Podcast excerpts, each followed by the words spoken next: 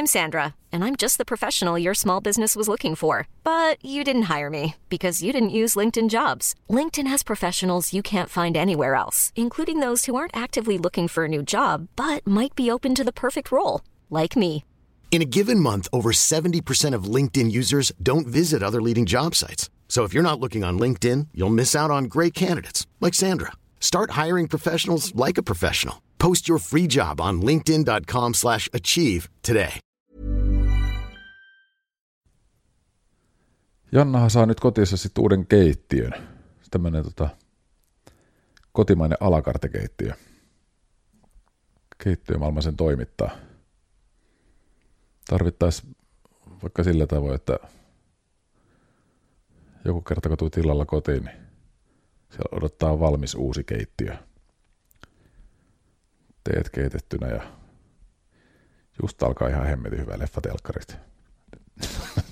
Tämmöisen pystyy tilaamaan. Okei, ehkä vähän liioteltu pidättäydytään keittiössä. Joka tapauksessa. Se, mitä keittiömaailma tarjoaa, niin tota, tämä jakso. Kiitos keittiömaailma.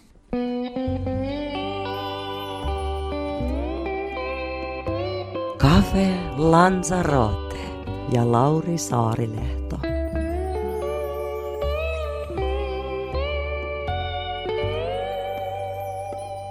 Hyvää päivää Janna. Hyvää päivää. Tervetuloa Cafe Lanzaroten Kiitos vieraaksi. paljon. Kyllä tähän alkuun nyt on pa- pakko tämä, koska mu- musta tämä oli äärimmäisen huvittava, miten se päädyt tähän ohjelmaan Mm. mukaan. Mä oltiin siis kuvaamassa tota Ummikot ulkomailla ohjelmaa. Me oltiin lentokentällä, kuvattiin siellä Tax Freeissä lentokenttäostoksi. Bongasin. Touchscreen kassalla. Joo, mä näin sut itse asiassa jo aikaisemminkin siellä, tota, huomasin, että hei, että et, et, sä olit siellä jotain. Ostelen meikkejä. Joo. Sitten mä ajattelin, että tota, no, niin, hitto, nyt täytyy jossain välissä yrittää, yrittää saada kontakteja ja yhteys. Ja kassalla törmättiin sitten. Kamera käy samaan. Tuut sä vieraaksi? Joo, tuu. Joo, Mahtavaa. Tämä päätyy nyt tähän. tässä Olemme tässä. ollaan. Hei, sä oot nyt tällä hetkellä studiossa tekemässä uutta musiikkia. Joo. Niin tota, tota, mit, mitä, siellä, mitä siellä syntyy? Mm, mä oon tosi fiiliksissä nyt uudesta musasta ja ollaan tehty aika pitkään levyjä jo ja tota, alkaa olla aika hyvin biisejä kasassa. Mä oon ihan super fiiliksissä noista uusista biiseistä. Mi, tota, mitä maailmaa niissä on? Miltä, miltä ne tuntuu uudet biisit? Siellä on aika erilaisia biisejä, mistä mä oon iloinen, että ehkä vähän erilaisempia biisejä kuin toi tuolla Janna-levyllä. Mutta hyvin samanlais, samanlaisia maailmoita, että kyllä mä kaik, kaikki omasta elämästä tulee ne aiheet tai sitten asioista, mitä käy läpi ja mitkä inspiroi. Niin ehkä vähän kavereiden elämistä myös lainattu juttu. Mikä, mikä sä näet, että on suurin ero tota, no niin, edellisen levyn ja nyt tämän tulevan välillä? No vaikea vielä sanoa sille tarkasti, koska o, prosessi on vielä hieman kesken, mutta kyllä sitä aina haluaa syventää ja mennä eteenpäin ja löytää uusia soundeja ja kulmia tekemiseen. Mistä sä etit niitä uusia kulmia, uusia soundeja? Mistä ne tulee? No kuuntelemalla musaa ja elämällä elämää. Niistä se varmaan tulee. Onko se niinku su- sun kohdalla semmoinen, että kun sä kuulet jonkun hyvän biisin, joku mikä innostaa niinku tosi, tosi voimakkaasti, Mm. niin tota, tuleeko sulla tavallaan niistä sellainen fiilis, että et, et haluaa tästä jotain myös omaa musiikkia, mutta ehkä oman näköisenä tai Joo, kyllähän se usein on silleen, että kun sä kuulet jonkun sairaan hyvän biisin, missä sä oot tosi hyvin fiiliksiä, niin, tai, tai ylipäätään tunteita, että on semmoinen fiilis, että oisinpa mä tehnyt tämän biisin. Niin silloin varmaan sitä hakee myös jotain pientä voi ehkä varastaa tai lainata sitten johonkin omaan tekemiseen. Osaatko sä sanoa, mitkä on niitä juttuja, mihin, mihin sä kiinnität huomioon, mistä sulla tulee nimenomaan semmoinen fiilis, että oisinpa mä tehnyt ton? No on ne varmaan just se, että on hyvä melodia, jo- jo- jonka muistaa ja melodian ja sanojen suhdeet. Ne toimii yhdessä. Dikkaat semmoisesta, mitenkä se nyt sanoisi, efekteistä, jostain pienistä, pienistä yksityiskohdista, mitä musiikkiin monesti kätketään. Mulla nyt jostain syystä tulee aina ensimmäisen mieleen Kent, joka, joka musiikki on semmoinen tietynlainen aarrearkku, että, mm. että tota, niin se, mitä ensimmäisellä kuuntelukerralla kuulee, niin voi olla hyvin eri juttu kuin mitä se on muutama, muutaman kierroksen jälkeen. Niin, että siellä on leijereitä, Niin, mitkä, mitä löytää sitten useamman kuuntelukerran. niin. Jahtaat se esimerkiksi itse sellaisia? No en mä tiedä jahtaako mä välttämättä, mutta sitten kun sä oot löytänyt jonkun hyvän biisin ja haluat kuulla sen aina uudestaan ja uudestaan, niin kyllähän sitten sieltä usein, jos on hyvin tuotettukin biisi, niin sit löytyy niitä kerroksia ja se on mielenkiintoista kyllä. Onko mielestä tärkeää? Niin. Kyllä mun mielestä kaikista tärkeintä on se, että mun mielestä hyvän biisin tunnistaa sille, että jos, sä, jos on va, vaikka se olisi maailman parhaiten tuotettu, niin sit sä menet ke- keikalle katsoa sitä artistia, tai jos se vetää sen akustisesti livellä va, vaikka vaan pelkän pianon kanssa tai kitaran kanssa, ja se toimii silti ihan yhtä hyvin, niin se on hyvän biisin merkki. Että. Nyt en muuten voi olla kysymättä. Tota, mä oon huomannut muutama keikka, kun on käynyt. Ollut sellainen, että joku äärimmäisen hieno biisi, missä on äärimmäisen hienoja juttuja. Ja sitten kun se vedetään livenä, niin sit se jää ihan hirvittävästi jotenkin vajaaksi. Mm. Tota, joko, joko skillsien takia tai sitten sen takia, että, että, tota noin, niin, että on tehty niinku tuotannollisesti niin runsas biisi, että sitä on niinku tavallaan mahdoton sitä samaa, Mm. Sama asia saavuttaa niinku live-tilanteessa. Onko toi semmoinen asia, mitä sä ajattelet koskaan? Tai onko toi niinku Joo, kyllä. tekijänä merkittävää? On se merkittävä. Itse varsinkin, just mitä äsken koitin sanoa, niin on se, että arvostaa just niitä melodioita ja ää, no, ko- koittaa tehdä sellaisia mahdollisimman klassisia, hyviä pop-sävellyksiä. Kai se on se mun juttu, että et ei niinkään mieti sitä, että no, tämän pitää olla nyt 2017 soundi silleen maailman kuulein EDM-tuotanto. Että on sekin mahtavaa, mutta ei se ole se niinku pääasia siinä musassa. Että kyllä, kyllä se pitää olla se mun, mie- mun mielestä tai mulle, mun musassa se, että se biisi on hyvä.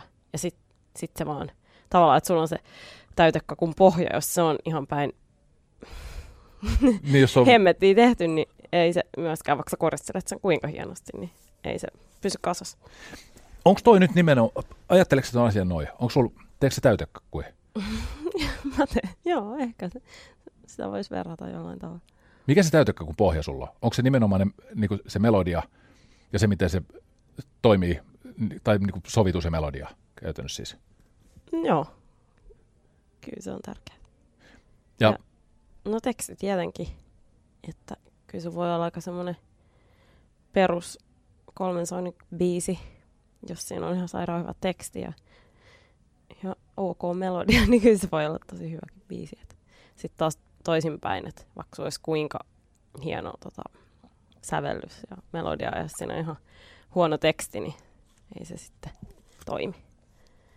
Muuta kuin ehkä instrumentaali versio. mitä sulla, miten sä käytät sun, sun musiikista tota, kermavahtona ja mansikkoina? Millä, millä sitä kuorrutetaan? Mikä, niinku, ja kuinka merkittävä osa se loppujen lopuksi? Sulla on hyvä melodia, sulla on hyvä sovitus, sulla on hyvät sanat. Onko millään muulla enää merkitystä? No kyllä, sillä, kyllä mun mielestä sillä on suurikin merkitys. Että koittaa tehdä semmoista oman soundista musaa ja mulla on ihan mahtavat tuottajat Jurek ja Henkka MG, että en, en ihan heti keksi parempia. Uh, se on enemmän sit heidän hommaa ja sit totta kai yhdessä visioidaan sitä, että millainen, miltä tämän pitäisi kuulostaa, että minkälaista minkä väristä kermavaahtoa me tähän päälle halutaan laittaa. Onko se vaaleanpunasta vai valkoista vai sinistä? Mitä se, tota, mitä se kermavahto esimerkiksi voi olla? Mistä, mistä tota, no niin, asioista syntyy? Onko se just nimenomaan,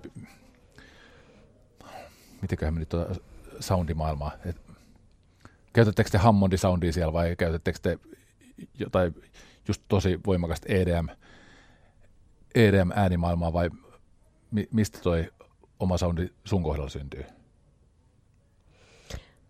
Kai se on yhdistelmä jotain se, semmoista nykyaikaista ja sitten vähän jotain. Hirveästi ei Hammondia olla käytetty, mutta sitten kun se ollaan me, en mä tiedä ollaanko. Siis tämä nyt oli vain äkkiä keksitty Joo, joo, joo, kyllä. Ainoa mikä keksi. joo. Joo, ei se semmoista tietenkään ihan ää, luomu tuotantoa ole, et, että hmm, sittenpähän kuulette. Kuinka iso, nyt, nyt tämä maailma, mistä siis puhutaan, Mm. Ö, kuinka työlästä se on? Niin kuin tavallaan, kuinka iso osa se tota kokonaisuutta on? Tämmöisten niin kuin, no, Tuotanto. Ham, miettimistä mi- muut. mikä? Niin, esimerkiksi. Su, niin kuin sun näkökulmasta. On se tosi tärkeä osa, totta kai, miltä se biisi kuulostaa. Ja, et se on hyvin miksattu, se on myös tärkeä osa ja se soi hyvin masteroitu, mutta ei se ole se pääasia. Pääasia on kuitenkin se, että on hyvä biisi. Siitä on pakko lähteä. Onko ne semmoisia juttuja, että, että huonolla tuot, siis pystyykö hyvän biisin pilaamaan sun mielestä helposti jollain vaikka tuotannollisilla asioilla just? No, pystyy varmaan ainakin. Ky- kyllä se hyvän biisin tunnistaa aika pitkälle kumminkin, vaikka se tuotanto olisi minkälainen tahansa. Mutta sitten jos on esimerkiksi, muistan just kuul- kuulleeni jonkun mun mielestä hyvän biisin radiosta, mutta sitten se ää, oli mun mielestä aivan sairaan huonosti miksattu, niin kyllä se mua häiritsi tosi paljon. Mä ajattelin, että miksi? Että olisi niin hyvä, jos tämä sound olisi vielä hyvältä tämä biisi. Mutta aina, aina se ei tietenkään ole niin itsestään selvää, että kaikki onnistuu täydellisesti. Se on hauska juttu, kun tota, mietin nyt tätä Cafe Lanzarottea, ja tota,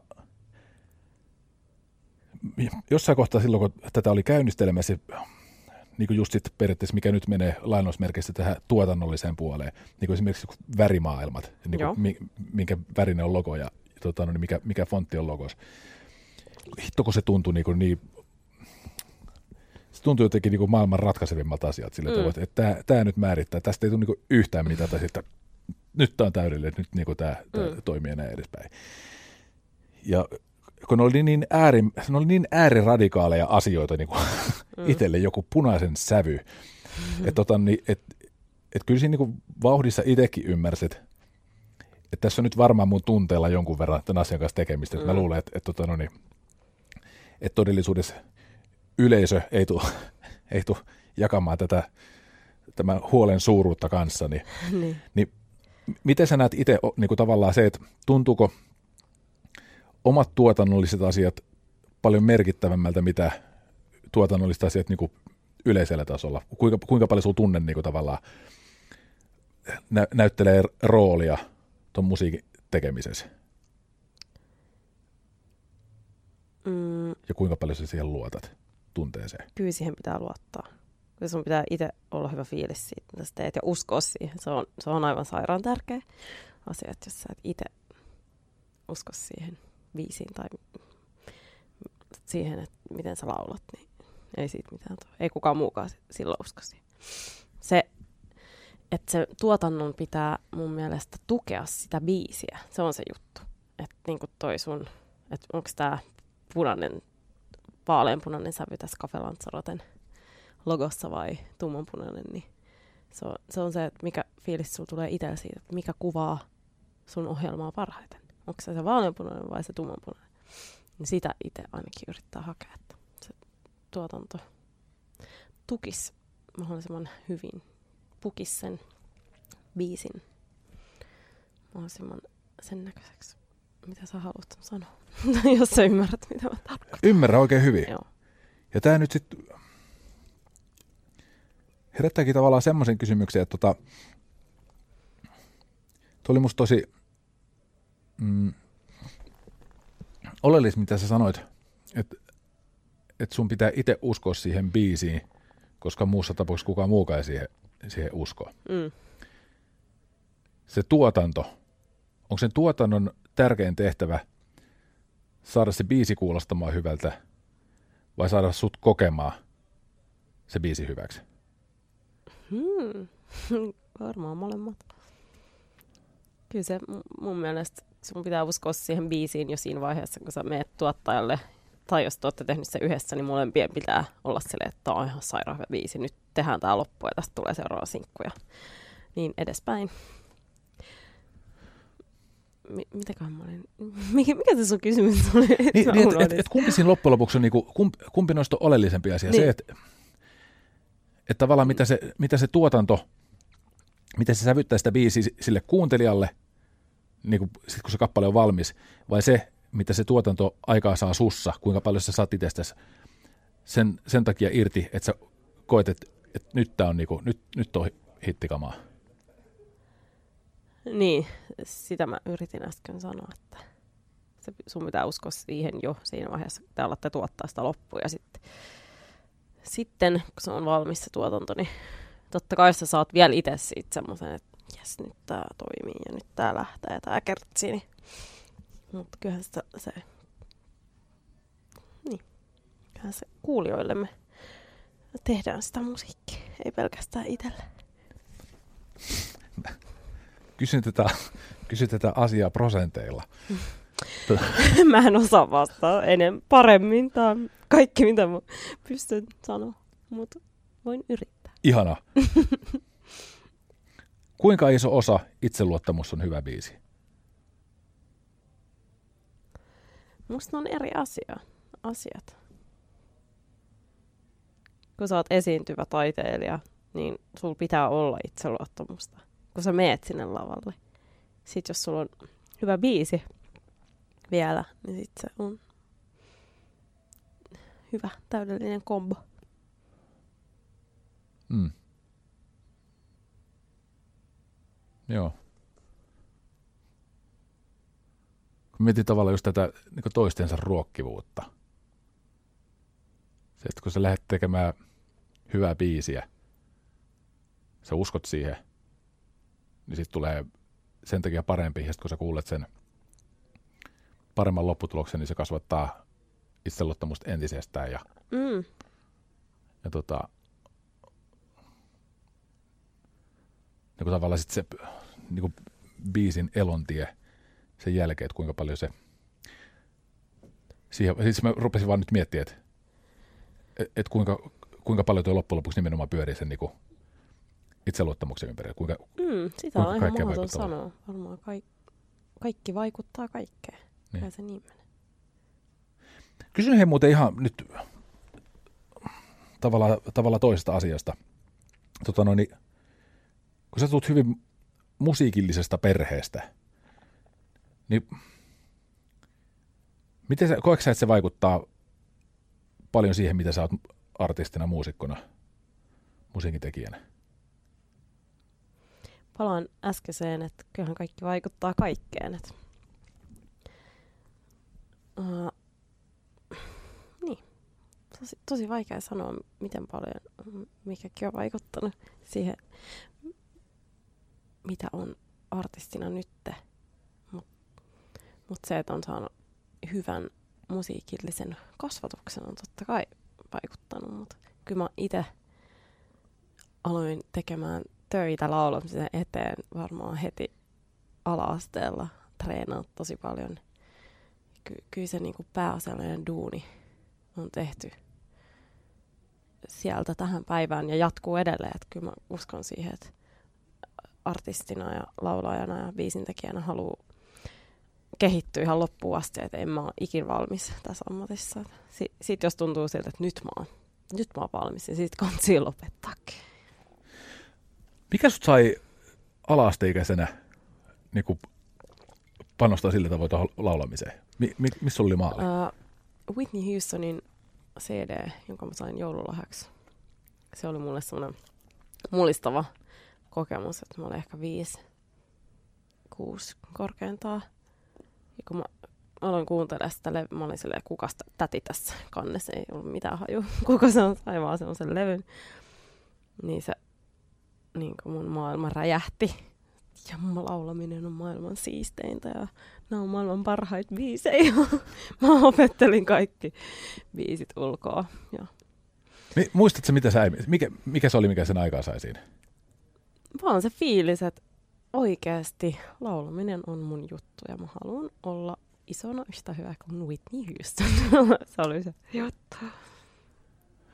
Ai, jotenkin vaan se musiikillinen herää, herääminen alkoi siinä. Totta kai oli paljon muitakin artisteja ja biisejä, mistä tykkäisi. Ja... Mutta sen, sen mä vaan muistan ikuisesti. Olen ennenkin tämän kertonut haastatteluissa, mutta se on jännä, miten voi muistaa niin elävästä jonkun semmoisen, vau, musa on maailman siistein juttu.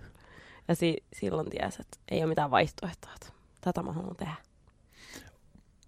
Onko se purkanut sitten, että miksi Whitney Houston, Houston oli niin hyvä? Mikä hänestä teki niin erinomaisen?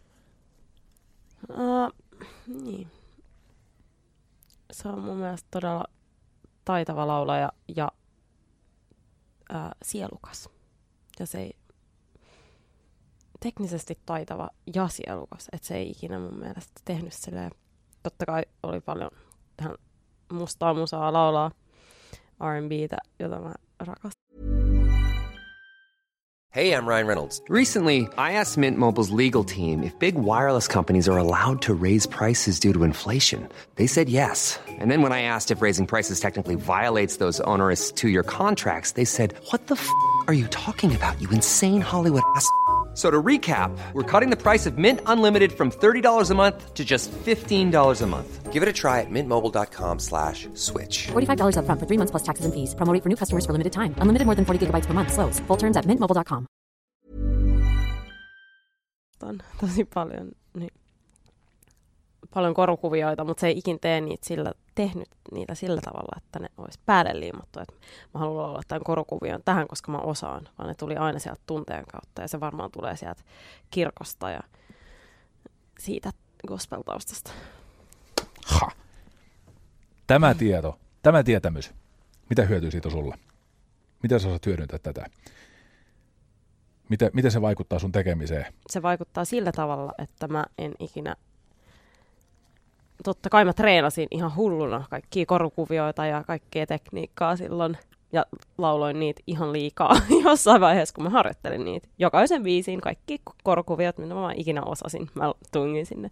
Mutta sitten kun sä ää, oot kä- tavallaan treenannut ne ja sitten sä tulkitset tätä biisiä, niin mä voisin väittää, että mä en ikinä tee päälle liimutusti jotain tuollaista korokuvioa, koska musta se olisi cooli siihen kohtaan, vaan se tulee aina mulla sen tulkinnan kautta, että tässä mulla on vaan nyt tää fiilis, että tähän, tää nyt vaan tulee tähän, koska tää sopii tähän fiilikseen. Onko se siis toisaalta vähän niin kuin vahinko aika voimakas sana, mutta, mutta onko ne vaan sellaisia, joita vaan niin kuin tulee? Joo, Ai saakeli. Ja silloin mun äh, vanha pianoopettaja, äh, siis muissa instrumenteissa totta kai sama juttu. Ja silloin mä kanssa treenasin jotain pianolla ja soitin kaikkia mahdollisia kuulee sointukäännöksiä ja, ja isoja sointuja, mitä mä olin oppinut. Ja sit, sitten se sanoi, että sit kun sä o- osaat olla käyttämättä noita kuulee juttuja, niin sit sä vasta osaat ne oikeasti. Ihan hemmetin hyvin sanottu. Mm. Onko toi myös se asia, joka tekee Jannan, josta sy- syntyy se, mitä sä oot? Ne hetket, mi- milloin mm. ei käytä korukuvioita. Joo, kyllä se mun mielestä on se tul... Mm, mulle laulaminen on sellaista todella... Se, että mä tulkitsen biisiä, se on aina mulle tärkeintä siinä laulamisessa. Et ei välttämättä se, että onko tämä nyt ihan täydellisessä... En mä tiedä. No kyllä mä toivon, että mä aina laulan täy- täydellisessä vireessä. Ei kukaan ole ikinä tietenkään ihan täydellisessä vireessä, mutta mut se, että jos on vaikka vähän alavireinen, mutta se, se tulee sen tunteen takia, niin se on se juttu. Ja se tulkinta on kyllä kaikista tärkeintä mun mielestä laul- laulamisessa. Et olin esimerkiksi tuolla Voice of Finlandissa, olin Lindholmin apuvalmentaja, niin siellä just kuunteli niissä lauleissa eniten sitä, että ää, minkälaisen tunteen se mulle välittää. Ei välttämättä se, että onko toi nyt teknisesti täydellinen, vaan se, että onko tuossa niinku potentiaalia siinä mielessä, että tulkit, onko toi sisällä siinä tekstissä, mitä se laulaa ja välittääkö se mulle semmoisen tunteen. Kyllä mä sitä aina laulajissa ja musassa etin sitä tulkintaa. Mitä keino sulla on päästä siihen maailmaan sisään? Onko siihen vippaskonsteja? Mm, ei, ei siihen vippaskonsteja varmaan ole, mutta kyllä sitä voi harjoitella. Tulkintaa myös voi harjoitella. Miten? Miten se tapahtuu? On moni keinoin, mutta tota, näin lyhyesti. Kyllä se, jos sä vaikka otat jonkun biisin, mitä sä haluat alkaa treenaa, vaikka niin haluat coveroida jonkun biisin, niin kyllä se mietit sitä tekstiä ja mitä se tarina, mi- mikä siinä tekstissä, mitä se tarkoittaa sulle. Ja onko sulla jotain omakohtaisia kokemuksia se- semmoisesta aiheesta, mi- mitä se teksti, mistä se kertoo. Teet siitä omas. Jos se ole, kuvitteleeko se? No sit voi miettiä vaikka jotain leffaa, että no tavallaan teet itses sen biisin roolihahmoksi. Tavallaan, että jos se kertoo millasta ja sä et ole milla, niin sit mietit, että no, no mä esitän millaa. Kyllä sä voi sitäkin katsoa. Tota, se tietenkin vaikuttaa siihen musiikkiin ja siihen tulkintaan, että kuka sä oot. Mm. Minkälainen ihminen sä oot. Mutta toimiko se toisinpäin myös? Siis mietin nyt, kun sä tota, kerro, kerro tästä, että tota tulkintaa voi harjoitella. Tavallaan se, että, että kun sä opit samastumaan niin semmoisiin asioihin musiikin kautta, mitä sä et itse ole elänyt, niin onko se semmoisia asioita, jotka vaikuttaa myös siihen niin kuin, ihmisen sen muusikon takana? Sillä tavoin, vaikuttaako ammatti toisin sanoen siihen, minkälainen ihminen, ihminen sä oot? No kyllä musiikki on tosi suuri osa mua. Kyllä se vaikuttaa. Tekeekö musiikki, tekeekö musiikki sua viisaammaksi ihmiseksi? Koetko se niin? Auttaako se sua näkemään tai ymmärtämään jotain semmoisia asioita, mitä, mitä ei ehkä muuten ymmärtäisi tai pystyisi kokemaan? Hmm. No kyllä mä aika paljon elän sen musiikin kautta, niin olisi se, olisi se tylsää, että ei ikinä tulisi viisaammaksi. Mutta kyllä sitä ei se ole pelkästään välttämättä musiikkia, että kyllä se on kaikki kirjallisuus ja toivottavasti tekee minusta koko ajan vanhemmiten viisaamman. Miltä laulaminen tuntuu sulle? No kyllä se on mun elämäni suurin rakkaus, voisin sanoa näin. Ja olen kyllä todella kiitollinen ja onnellisessa asemassa, että vielä saan tehdä sitä rakastamaani asiaa ammatiksi. Mikä sitten tekee rakastettavaa? Niin, miltä se tuntuu, oli kysymys. Ää, se tuntuu vaan hyvältä.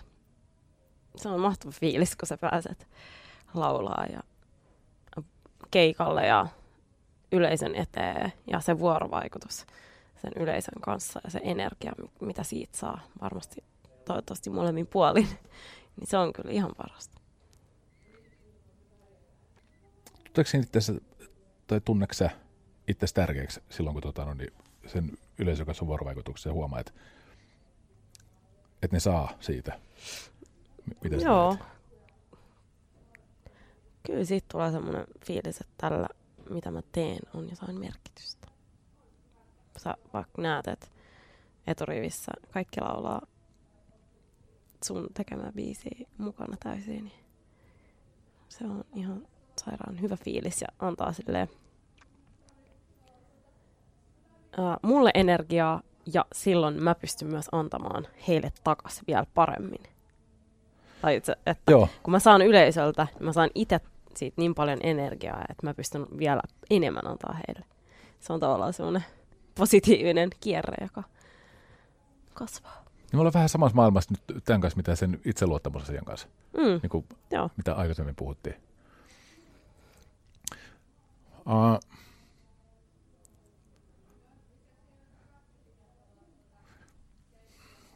se, että, että sulla on yleisö, joka laulaa mukana sun sydämen tuotosta, mikä on, niinku, Mm, mikä on sun, mm,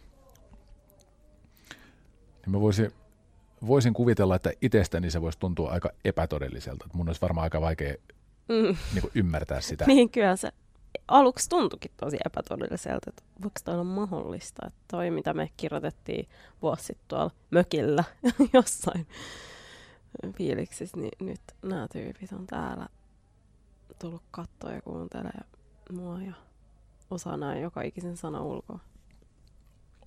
Onko se aika, mikä tuo sen ymmärryksen vai toistokerrat vai mikä, mikä sen ymmärryksen tuo? Että kyllä ne laulaa nyt oikeasti. Niin, että onko tämä totta? mö- biisiä. oikein? Mm, no joo, kyllä se varmaan aika ja se, että mitä useammin niin tapahtuu, niin ei se ikin sillä tavalla totu. Ja on se aina yhtä hienoa. Mut, Hitto, kun jotenkin... Mä haluaisin nyt pystyä jotenkin pääsemään sun saappaisiin tavallaan. Se, se mitä mä tässä ihan hirveästi yritän jahdata jotenkin, että mä haluaisin nyt tuntea, miltä toi tuntuu. Mi- Mikä tietenkin näin puheenvälityksellä mahdotonta, mutta me nyt yritän päästä niin lähelle kuin suinkaan.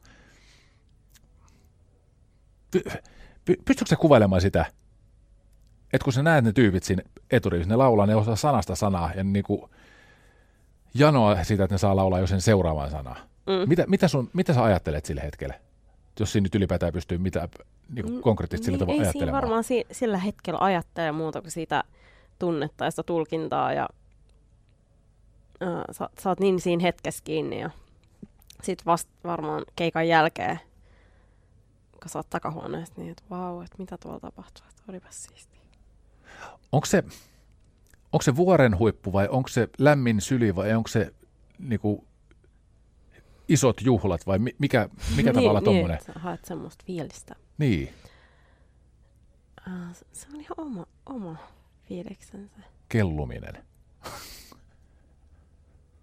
Se on joku semmoinen flow-tila, missä kaikilla on hyvä fiilis ja Onko se pumpulinen siis semmoinen floatila?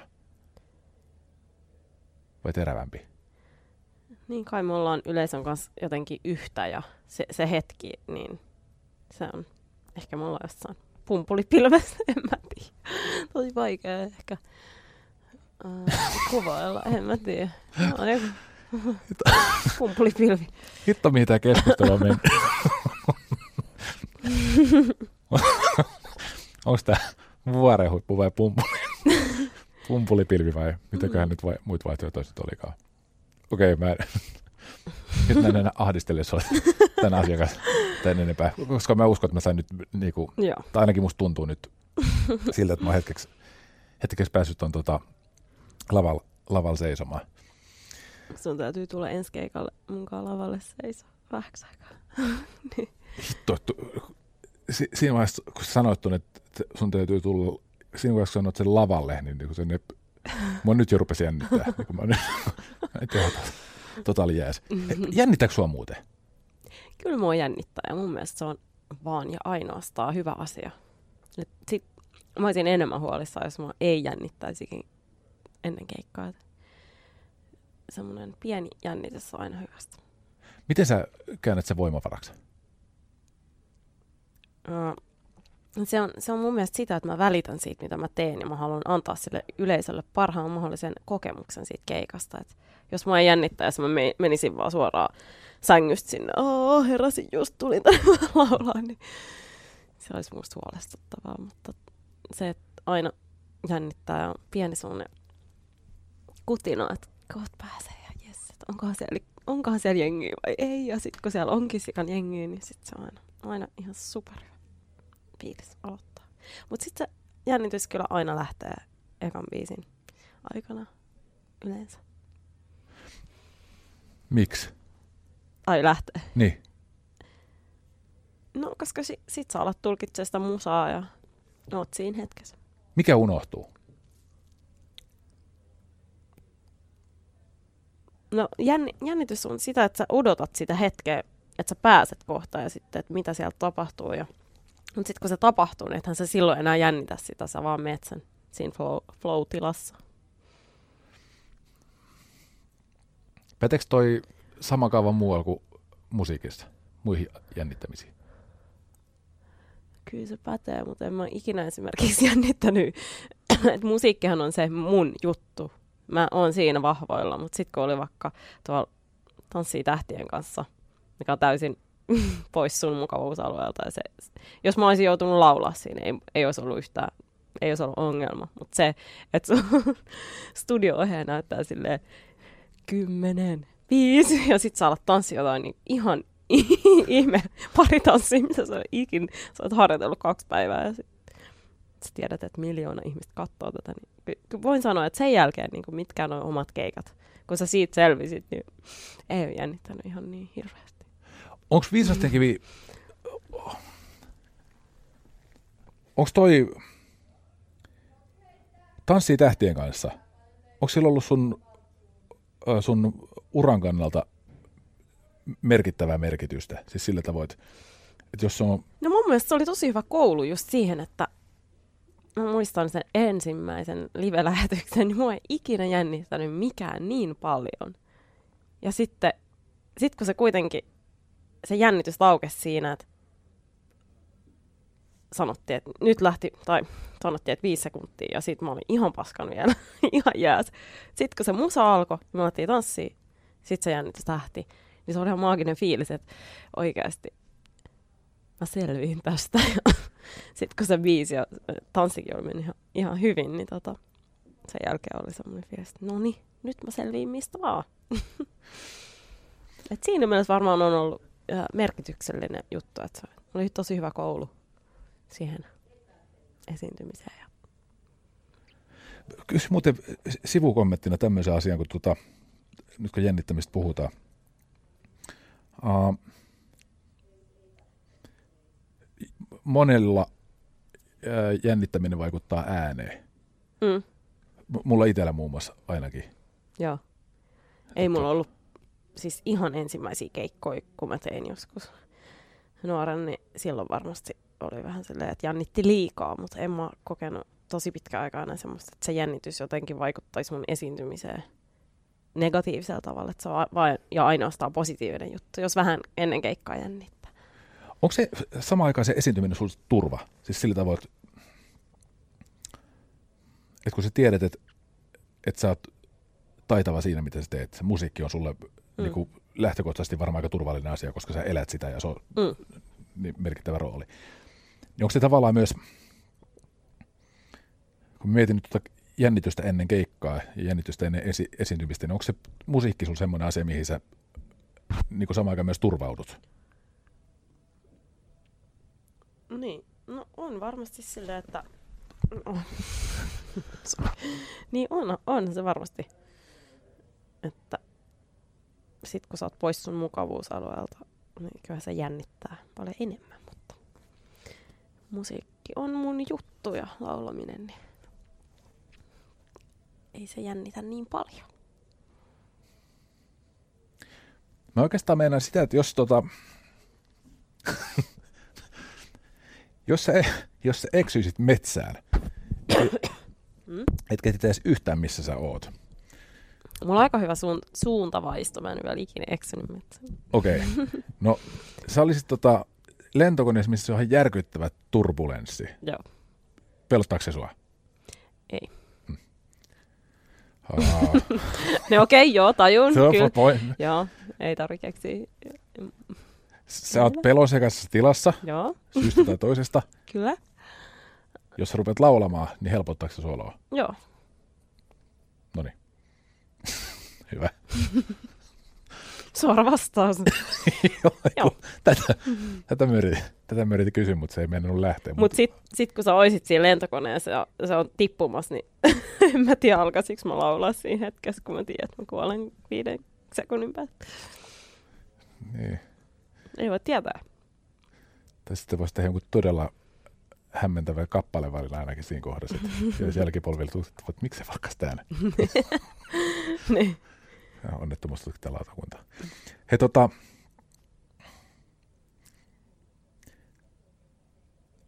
mitä eroa on sillä Jannalla, joka nyt tekee musiikkia, ja sillä Jannalla, joka ton edellisen levyn julkaisi? No, uh, paljon on tapahtunut asioita ja saanut ja joutunut käsitellä vaikeatkin juttuja. Ja kyllä se varmasti on vaikuttanut muuhun niin kuin, uskoisin positiivisella tavalla. Just puhuttiin aikaisemmin siitä tulkinnasta, niin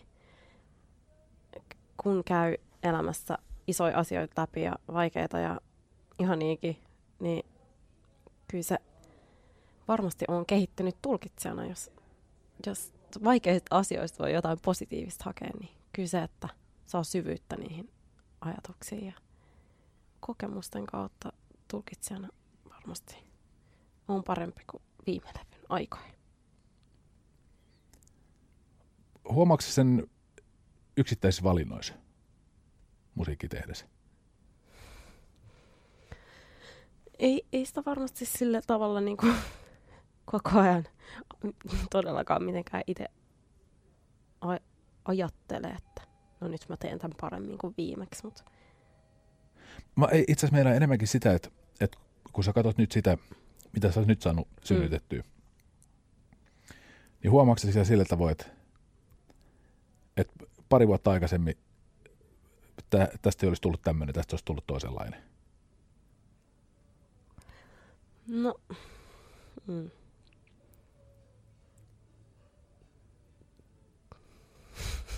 Vaikea sanoa. Joo. Ei saa ajattele, mutta varmaan joo. Nyt kun otit asian puheeksi, niin voi olla, että ens, ensi kerralla studiolla voi miettiäkin tuommoisia juttuja. Tota,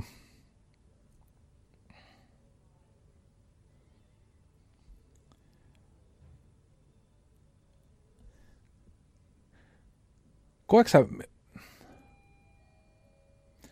tavallaan mä mietin nyt tota, niin ton musiikin merkitystä. Näetkö asiat tosi eri tavalla nyt kuin aikaisemmin? En, en mä sille. Kyllä kaksi vuotta on kuitenkin suhteellisen lyhyt aika mun elämässä. Ja, tota, kyllä varmaan on vähän viisastunut siihen. Kiitos Anna valtavasti, kun tulit vieraaksi. Kiitos kutsusta, oli hauskaa.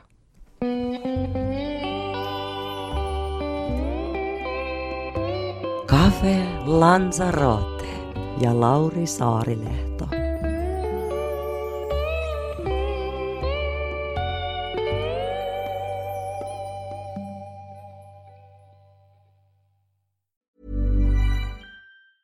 Hi, I'm Daniel, founder of Pretty Litter. Did you know cats tend to hide symptoms of sickness and pain? I learned this the hard way after losing my cat, Gingy. So I created Pretty Litter, a health monitoring litter that helps detect early signs of illness by changing colors, saving you money and potentially your cat's life. Pretty Litter is veterinarian developed, and it's the easiest way to keep tabs on your fur baby's health right at home. Go to prettylitter.com and use code ACAST for 20% off your first order and a free cat toy. Terms and conditions apply. See site for details.